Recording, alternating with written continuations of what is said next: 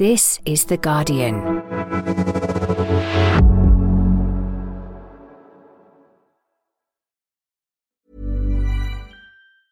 Tired of ads barging into your favorite news podcasts?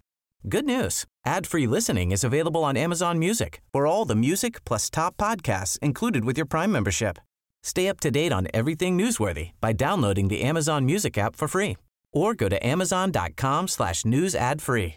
That's amazon.com slash news ad free to catch up on the latest episodes without the ads. Introducing Wondersuite from Bluehost.com. Website creation is hard, but now with Bluehost, you can answer a few simple questions about your business and get a unique WordPress website or store right away.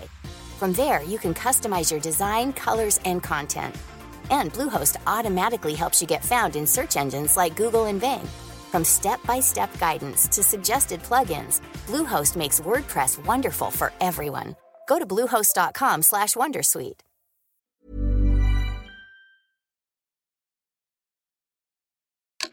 This week, kids go back to school, or rather, some of them do, because of what might turn out to be the defining story of Rishi Sunak's time in office. Children being sat in classrooms under metal props to prevent the ceilings literally falling in on their heads. It is scandalous. And then there's the small matter of the government's response. Does anyone ever say, you know what, you've done a f- good job because everyone else has sat on their ass and done nothing? No, no, no signs of that. No. After 13 years of Conservative rule, is this finally the undeniable beginning of the end? I'm John Harris, and you're listening to Politics Weekly UK for The Guardian. Joining me today is The Guardian columnist and feature writer Gaby Hinsliff. Hello, Gaby. Hello, John. Now, it's Wednesday afternoon when we're recording this, and Gillian Keegan, the Education Secretary, who we'll be talking about quite a bit in this episode, is still in her job. But let's remind ourselves of the huge story that has suddenly burst into the political foreground over the last week.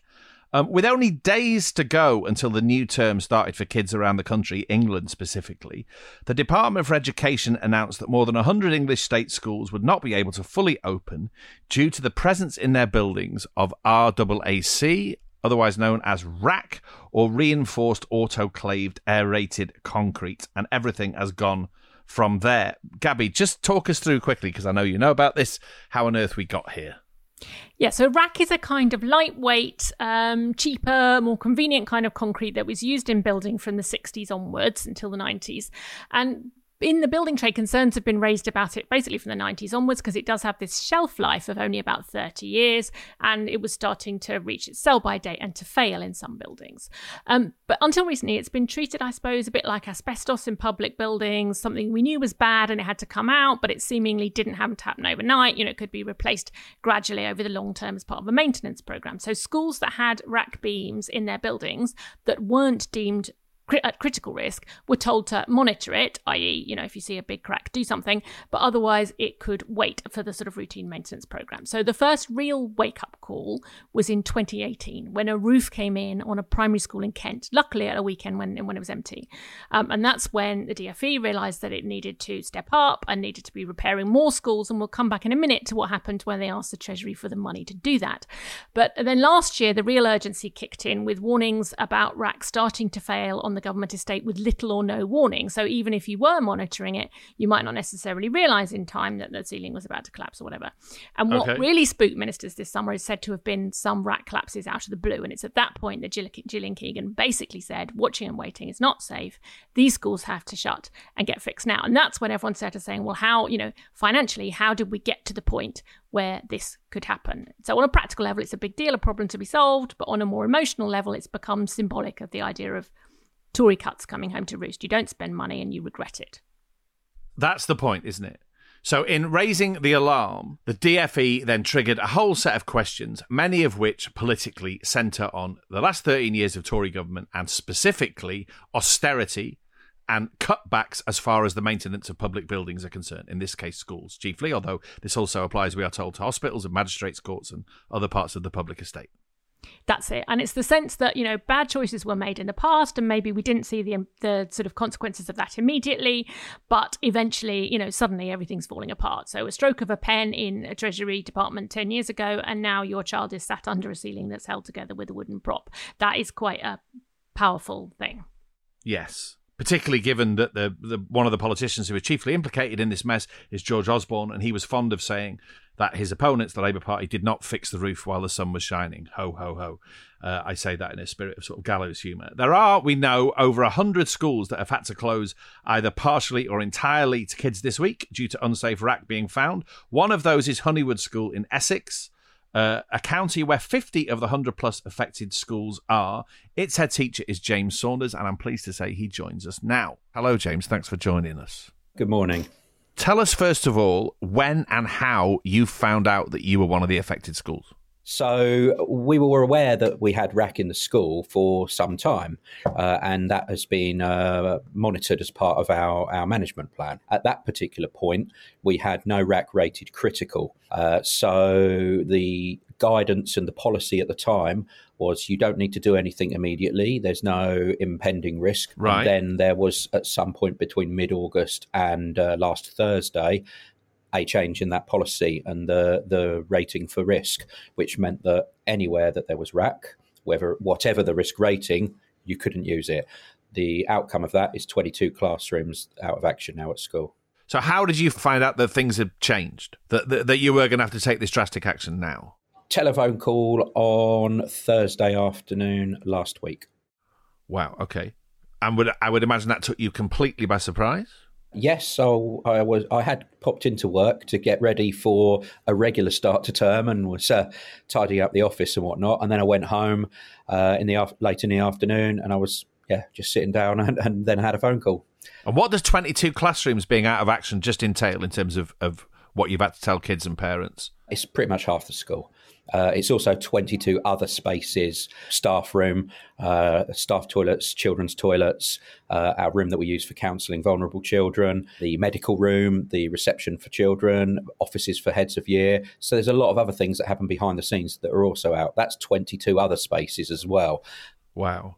So, given the scale of that disruption, how, how are you coping? What are you doing with the kids? Can you get all of them back? Have you got some of them at home? Are you looking at alternative accommodation? Yeah, all of those things. I'll kind of go through one at a time. Uh, so, no, if we don't do anything else, we can't operate the school fully. We cannot have all the children back at most, and it's quite a squeeze, but we've been able to rewrite the timetable uh, to have three year groups in at a time. And we've got five year groups in total. So that means that they have to work remotely on some form of rota. So you'll have a bit of time in school, a bit of time out school, and that will vary uh, across the years. Uh, but that's not a long term solution. Um, and none of us really want to do that. So the aim is to get everyone at school. The only way we can do that is if we provide additional school classrooms to teach them on site. Well, luckily we got a, a, pretty big school field, so we've got a space that we can put temporary structures. The next step is to source and uh, secure those temporary structures. It's all pretty unsettling for the kids, I imagine. In the meantime, how are they responding to yet more upheaval because it's been three years of this, hasn't it? In and out of lockdown, bubbles, rules changing, things moving around, lots of disruption. Well, we know from our experience of the pandemic, and we see it in our current year 10s, the impact that lockdowns and transition had of lockdowns from not finishing year six and their SATs and their primary school ended under lockdown we've seen the knock on effect that had on their transition from primary to secondary school. And, and you see that in the current year 10s quite quite a lot. And what do you see in those year 10s? What is you, you just see increasing mental health issues uh, and, and, anxiety. You can have uh, social issues and you know things that were born out of uh, a lack of the, the kind of day to day human contact.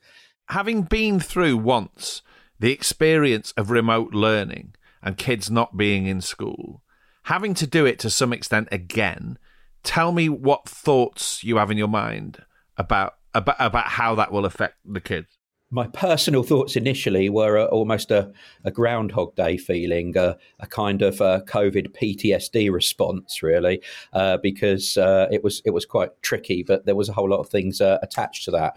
I've I've done remote remote teaching as well, and actually, I, I think it's a lot tougher than just teaching them face to face, and it's a lot harder to connect. But you must also have had some kids, and you may have some kids again who almost cease to learn at all because they just haven't got the setup at home or the circumstances that allow them to learn in that way. Yeah, exactly. And where it's slightly different now to the pandemic, where you could have maybe children in that situation, you could kind of accommodate a more hybrid model and have them in school. When you've got a school with half of the buildings out of action, you haven't got the space to do that.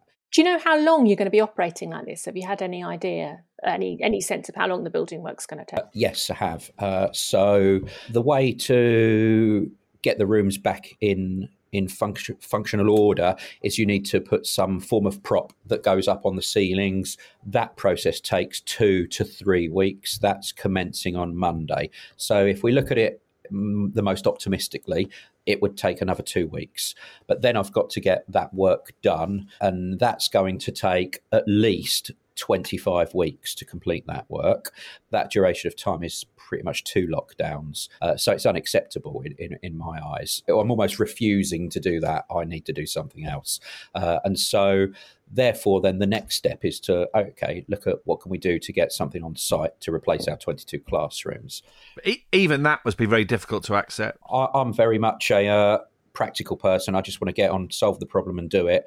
And uh, I don't see where see barriers where there are barriers. Uh, it just looks like it's a simple solution to me, it, as simple as picking up a phone and saying, "How many have you got? Okay, how much is it?" But actually, in my contacting of uh, Portakabin organisations, a lot of them had already been spoken to by the DFE and kind of a part of their, I guess, procured set of uh, cabin suppliers. So they, they wouldn't really deal with me because their their mandate was okay, you've got to collect uh, all any information and then we need to prioritize. So it's almost triaged by the DFE. But stop there. That, suge- uh, that suggests that because of the gravity and sudden speed of this crisis, it's not quite clear who's responsible for what, right?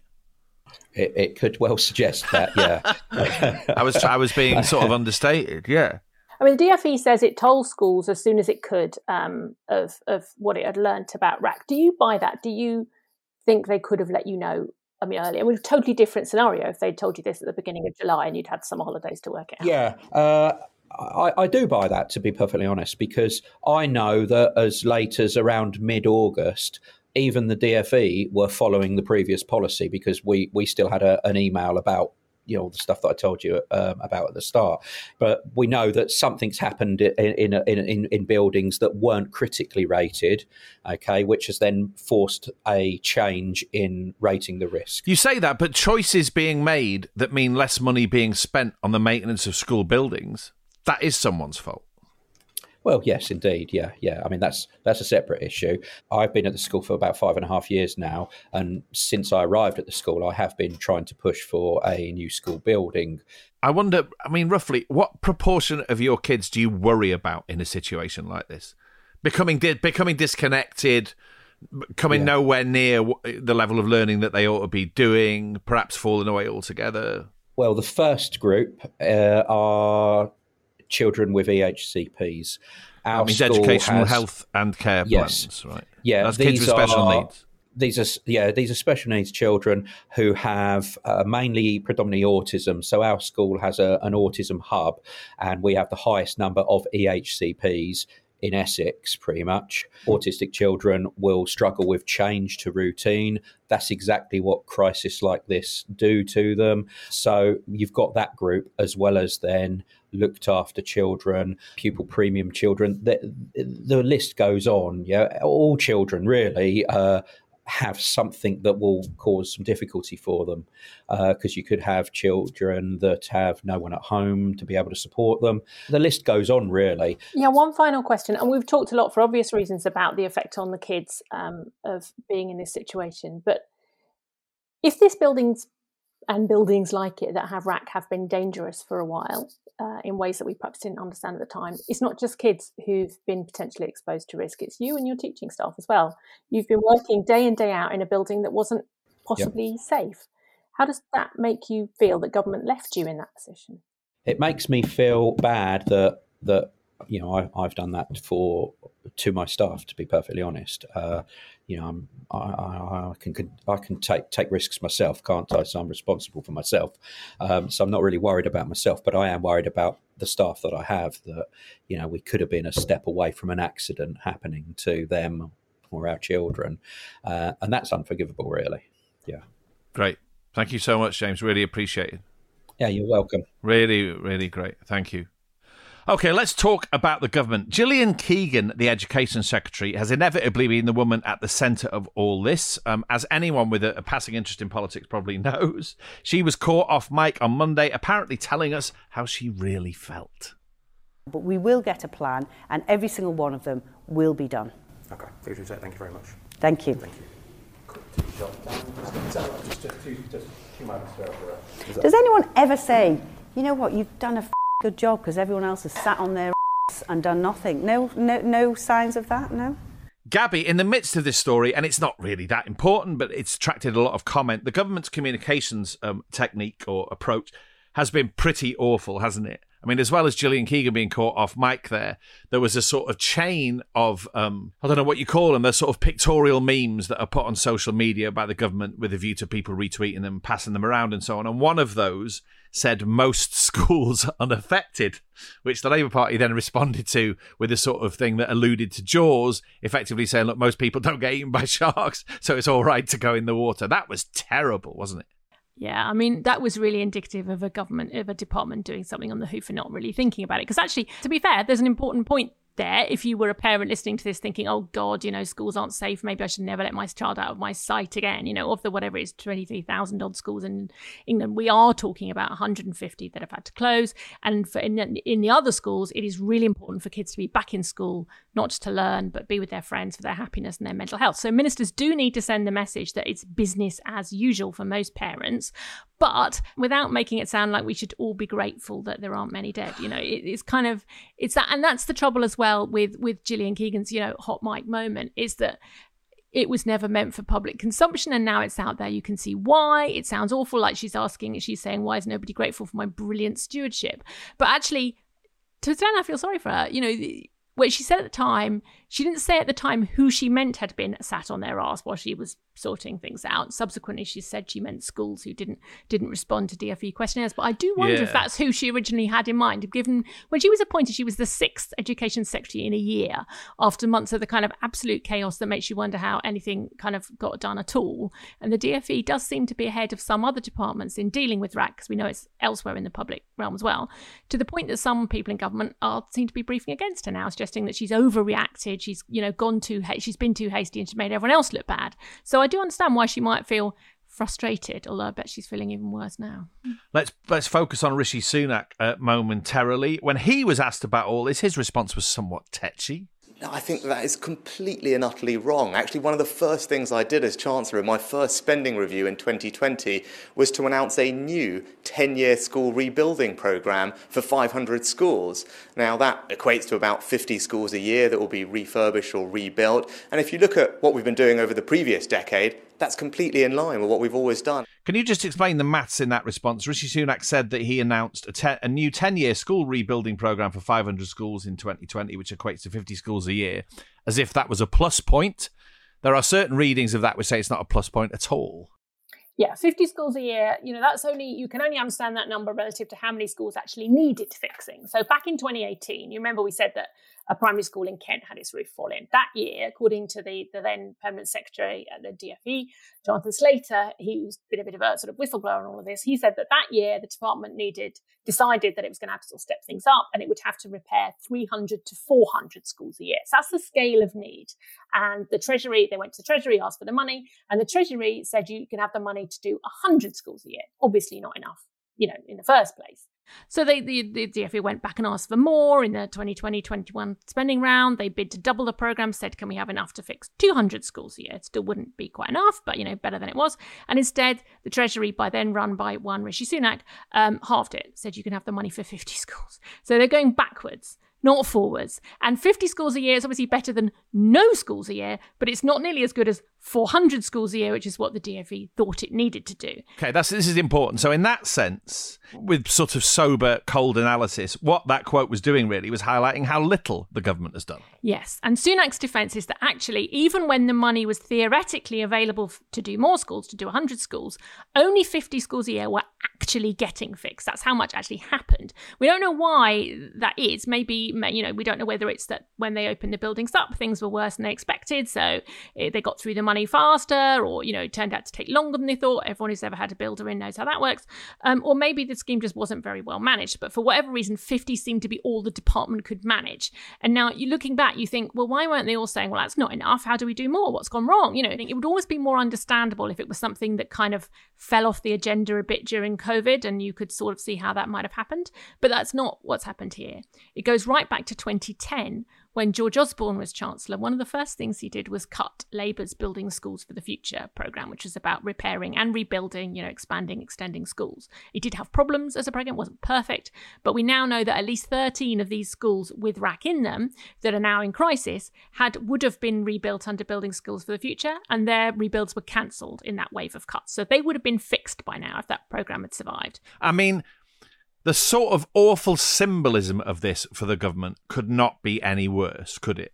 Mm. In a in a in a couple of senses, really. One is that this falls into the midst of this sense that Britain is now a country that no longer works, where everything is unreliable and falling down. It so happens that all the headlines um, about the the RAAC crisis in schools have been accompanied by news that Birmingham City Council is now effectively bankrupt. Right, so there is this steady sort of trickle. It's more than that, really. It's, it's an ongoing deluge, really, of stories about the fact that the country doesn't work properly. That inevitably asks huge questions of the government. And I suppose then you've additionally got a question of competence, which is why on earth were schools only informed about this with mere days until the beginning of term? And the point is, this is a really visceral experience for lots and lots of people, or enough people that we can all empathize with, right? It's not some abstract notion. It's imagine your child in a classroom and the roof falling in. Yeah, it's a very, very emotive thing in a way that, you know, normally kind of routine repairs and maintenance is not the sexiest thing that ever happened in Whitehall. You know, it, it doesn't, it doesn't, you know, Rishi Sunak tried to defend himself in, in the Commons um, by saying that, oh, you know, this isn't what people were talking about. People weren't raising this in debates. Well, no, they weren't. It's not the kind of thing that necessarily makes the front page of the newspapers. But government shouldn't be defined by what are the most exciting things that make the front pages of the newspapers. You know, you've got to do the bread and butter stuff as well. That sounds really boring right up until it isn't. And the moment it isn't is when a oh, yeah, classroom yeah, yeah. collapses on front of a load, top of load or, of children. Or even when mitigation measures are being put in place to mean that kids can still be educated in school somehow. The experiences that leads to are very, very awful and they're very, very vivid. I speak from experience here. Yeah. Because back in the early 1980s, a long time ago, when another Conservative government had sort of withheld money from education, I spent a lot of my time at secondary school being taught in Portakabins. Horrible, old, smelly, cold, damp Portakabins. and they were always next... cold in winter. They never properly heated. Terrible. We had Portakabins as well. These ones were next to a railway line. And so yeah. one of my clearest memories is of my geography teacher having to stop teaching every five minutes as another train went past, right? Because the Portakabin shook. And that's sort of what you're looking at, right? I mean, I, I wonder here whether this really is kind of it. On top of Partygate and everything else, all of these all these kind of very, very vivid scandals and, and crises that have fallen on this government in the last sort of two or three years, whether this one is so sort of vivid and visceral that there's no coming back it also evokes more painful and recent memories, I think, for a lot of people. You know, the idea of kids being back learning at home again. Yeah, you know, yeah. None of us want to be back there. They've had so much disruption. All they, you know, children need stability and routine. They really, really needed to go back to school this term and it'd be normal. If this hadn't happened, what head teachers and what ministers and what everyone in education wanted to be talking about was attendance, was, you know, how to get back the kids who've not not really ever got back the habit of being in school from lockdown and instead you know it's yet more disruption. So all of that is piling misery on misery and it comes as you say with you know it's only a few days after lots of people got stranded on their way home from holiday because their traffic control fell apart in a heap. You know it just that, that sense that you can't do your normal everyday thing because you know you can't get a train because everyone's strike and you a hospital appointment's been cancelled because they're on strike and you can't get this to work and you can't get that to work. Eventually just sheer frustration boils over. I was talking to someone last week who said i voted just like and he was saying I've voted Conservative for like 50 years and I'm not going to do it next time because it feels like nothing works. They just, they just, you know, nobody's in office more than five minutes and then they're moving on to the next person. No one seems to know what they're doing. It's that general sense of incompetence and mismanagement and it's really affecting your everyday normal life sure. in ways that you can't ignore. Sure. Let's pause here. When we come back, we will be joined by The Guardian's political correspondent, Aletha Adu, to look, among other things, at the Labour reshuffle.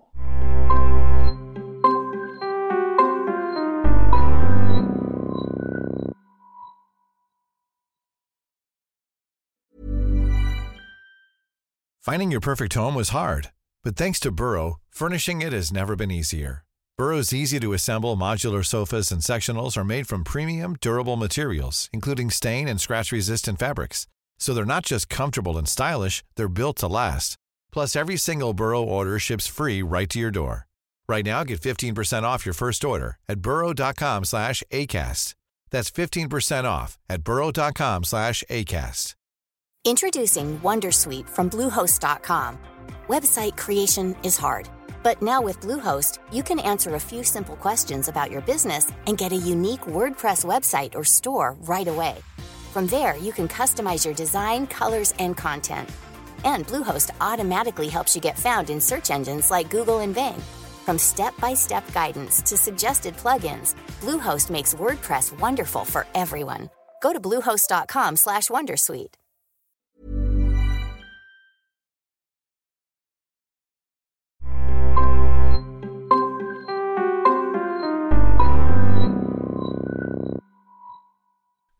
Welcome back. Gaby and I are still here, and we're also saying hello to the Guardian's political correspondent, Aletha Adu. Hello, Aletha. Hi, John. Before we get into uh, the Labour Party reshuffle, let's just talk a bit about the Labour Party's role in the ongoing crisis surrounding rack and concrete in public buildings. I mean, obviously, they've done well out of this. The other thing that we've seen in the midst of, of the Labour Party making noise about this is um, that rarely glimpsed thing, the Labour Party sense of humour. They did an online kind of image, which is circulated quite widely, referencing Jaws, which will make no sense to anyone under 50, I'm sure. But nonetheless, it says Jaws update most beachgoers not eaten by big shark. This, as I said a moment ago, was in response to the government putting out a, an online image that said most schools unaffected. Aletha, the Labour Party, I'm sure, can't believe its luck, really. Yeah, it's insane. I mean, you know, the first week back for children, you know, they're really excited, ready to go. And obviously, the government couldn't help themselves but create a scandal, and a scandal that has only been made worse by the government ministers themselves. Um, and I can tell you off the back of that, um, as you say, you referenced one of the ads, there's another ad that's been launched an hour ago from the Labour Party, and they say, Don't forget to thank Rishi Sunak for doing such an effing good job. That's in response to Gillian Keegan basically saying, Why isn't anyone like patting me on the back? So I'm we're not we're doing a great job, essentially. Yeah, um, yeah. It's going viral, lots of shares and retweets and comments going. And I think it's a big turnaround um, at a critical time for Labour ahead of conference season. You know, they're, they're keen to get things going. We're going to talk about the reshuffle that Keir Starmer's just made. But I mean, the last time Labour were getting lots of attention for their social media adverts, it was not really for a good reason.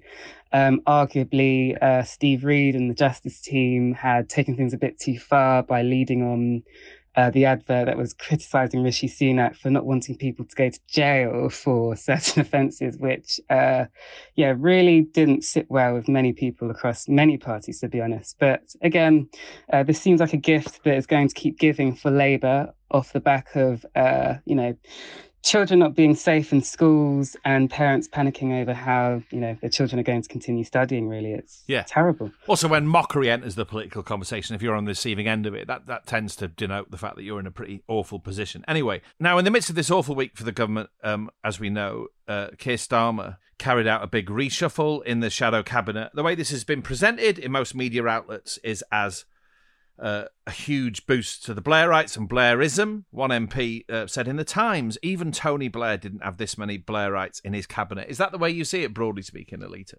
Yes, I'd argue. I think we've seen some big promotions within the shadow cabinet going to not only Starmer's closest allies, um, who's, who have been working closely with him since he became leader in 2020, but also people that have a wealth of experience from the Blair years, from the Brown years.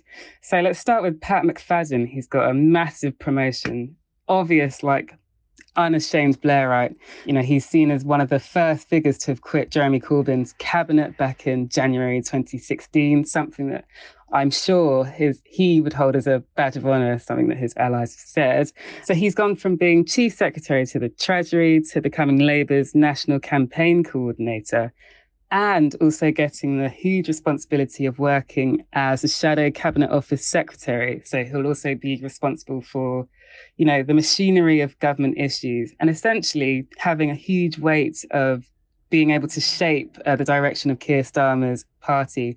Obviously, I said he had a wealth of experience from the Blair years. He worked as a senior advisor to Tony Blair after the 1997 uh, landslide win. Also, to have a discussion about uh, Blairites that, have, uh, that are key winners in this reshuffle. We've got Liz Kendall. Liz Kendall, he stood for party leader in a bid to sort of get rid of Jeremy Corbyn and and, and finish and last. She finished last. She finished last. But not only has her her former leadership campaign manager Morgan McSweeney also made a huge deal of ah, himself yes. in the last few years, but she now has got the shadow work and pensions brief off of Jonathan Ashworth. So she's seen as firmly right on the party and she's an unashamed Starmerite. We've also got Hilary Benn, who's got the Northern Ireland yeah, brief. Yeah. Um, it's funny, literally less than an hour after he was uh, promoted back into shadow cabinet, he was in the Commons chamber making a really passionate speech about his new brief. And, you know, senior officials are saying that's, you know, testament to the wealth of experience that he has, but also his talent.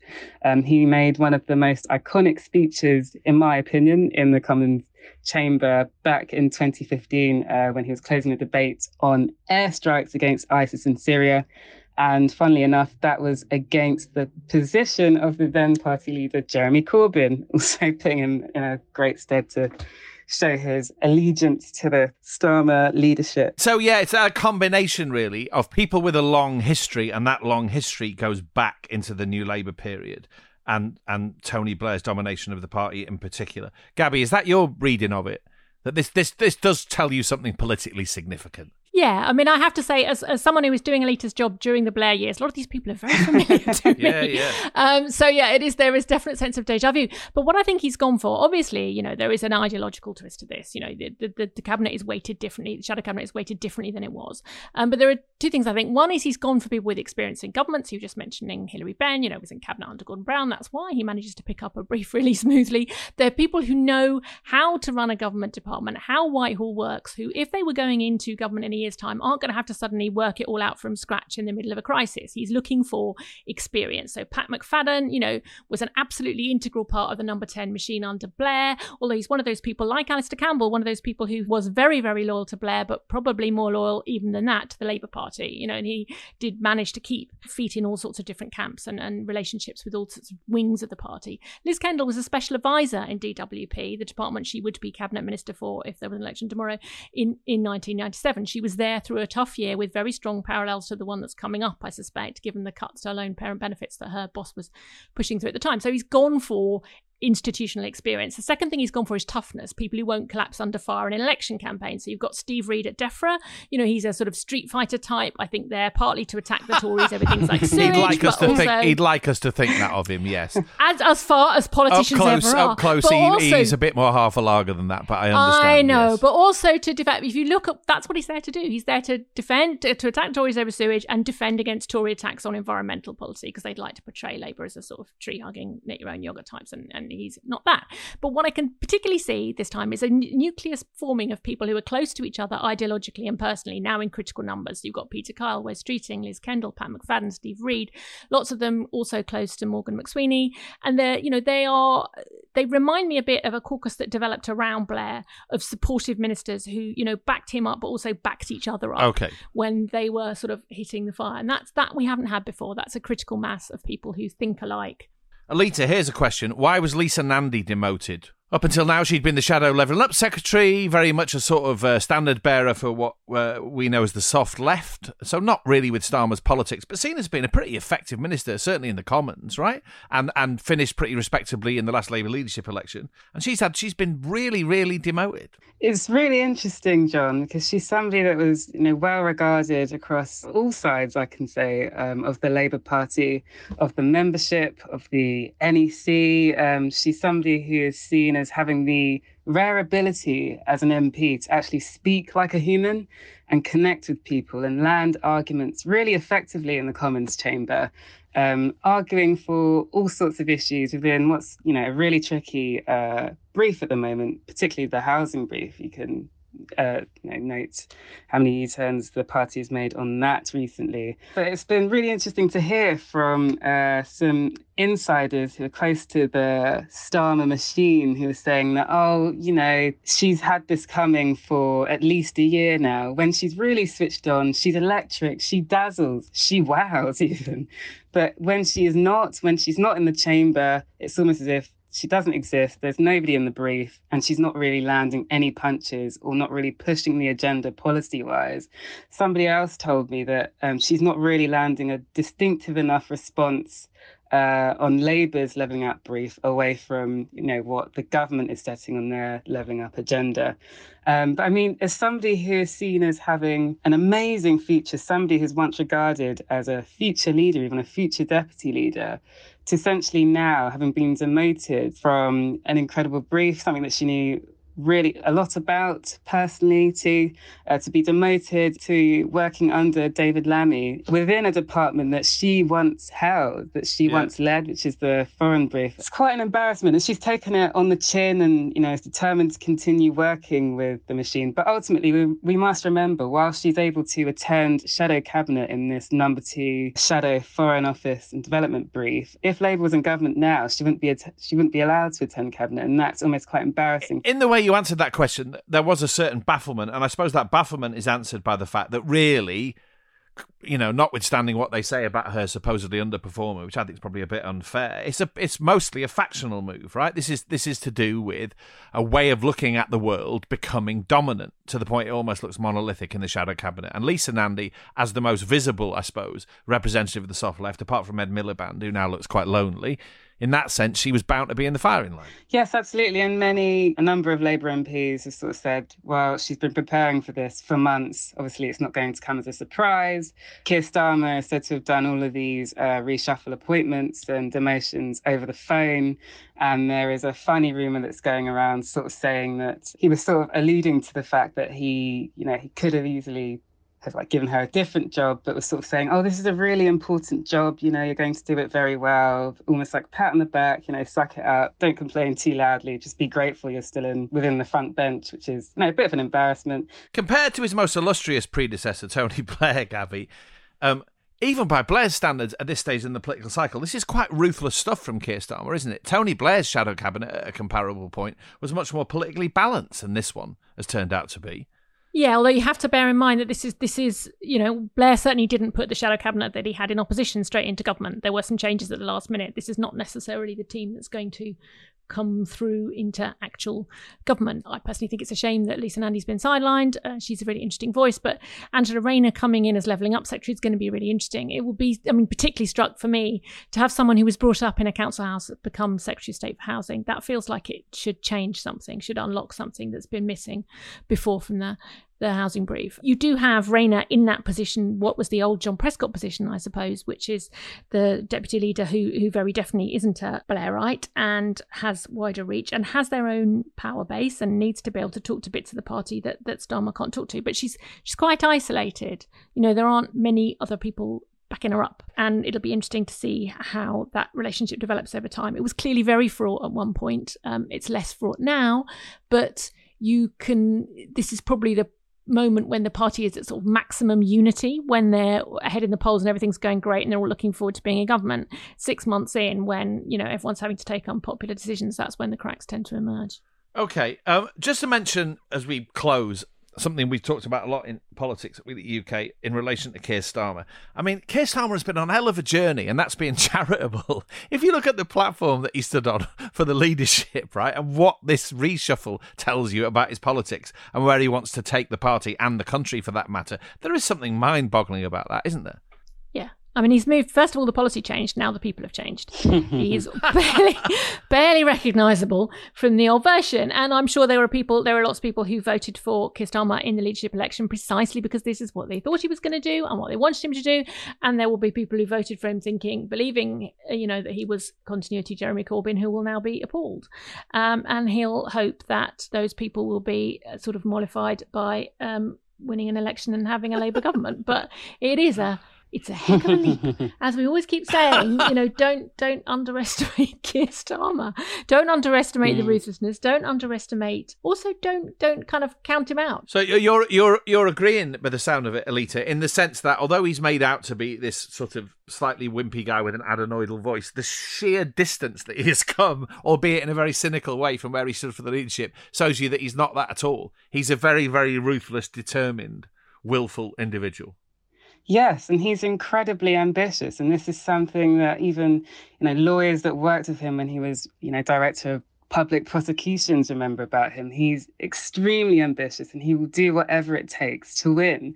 This is something, a line that you know his allies repeat all the time. His closest officials are constantly parroting, ensuring that MPs are constantly repeating this when they when they're going on morning rounds. They will do whatever it takes to win. And clearly that means if it's just narrowing you know the diversity of thought on the on the within the shadow cabinet on the front bench for example making as many u-turns as they have to in order to convince the electorate that you know they are ready to govern and they are they can be trusted with the public's finances for example although the weird thing when you, when we talk about you know Starmer appointing his close chums and people who are close to him is that I don't really I'm not really sure that I would characterize anyone in the shadow cabinet as enormously close to. I don't think he's the sort of person who has close chums. I think even, you know, some of those people who've been promoted this time or, you know, have, have moved up the ranks wouldn't necessarily say they were personally close to him. I'm not sure who would say they were personally close to him. He's there's something there's a remoteness between him and the rest of them that there wasn't between Blair and his cabinet, I think, who were, you know,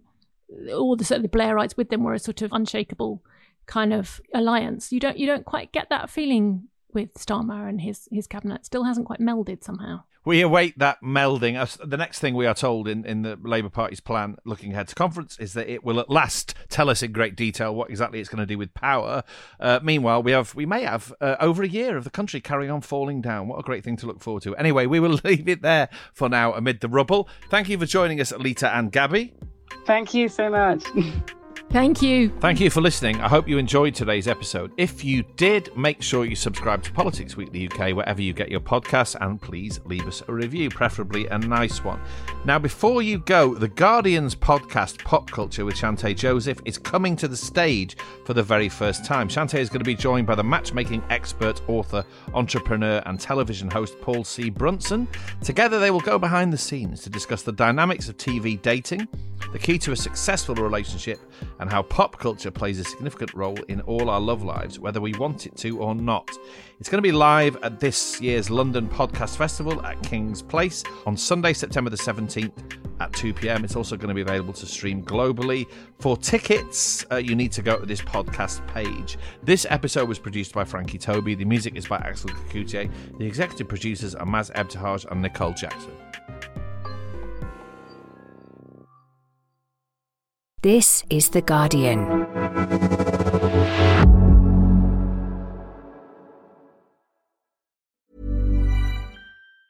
Tired of ads barging into your favorite news podcasts? Good news. Ad-free listening is available on Amazon Music for all the music plus top podcasts included with your Prime membership.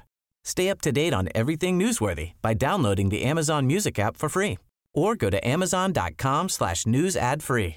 That's amazon.com slash news ad free to catch up on the latest episodes without the ads.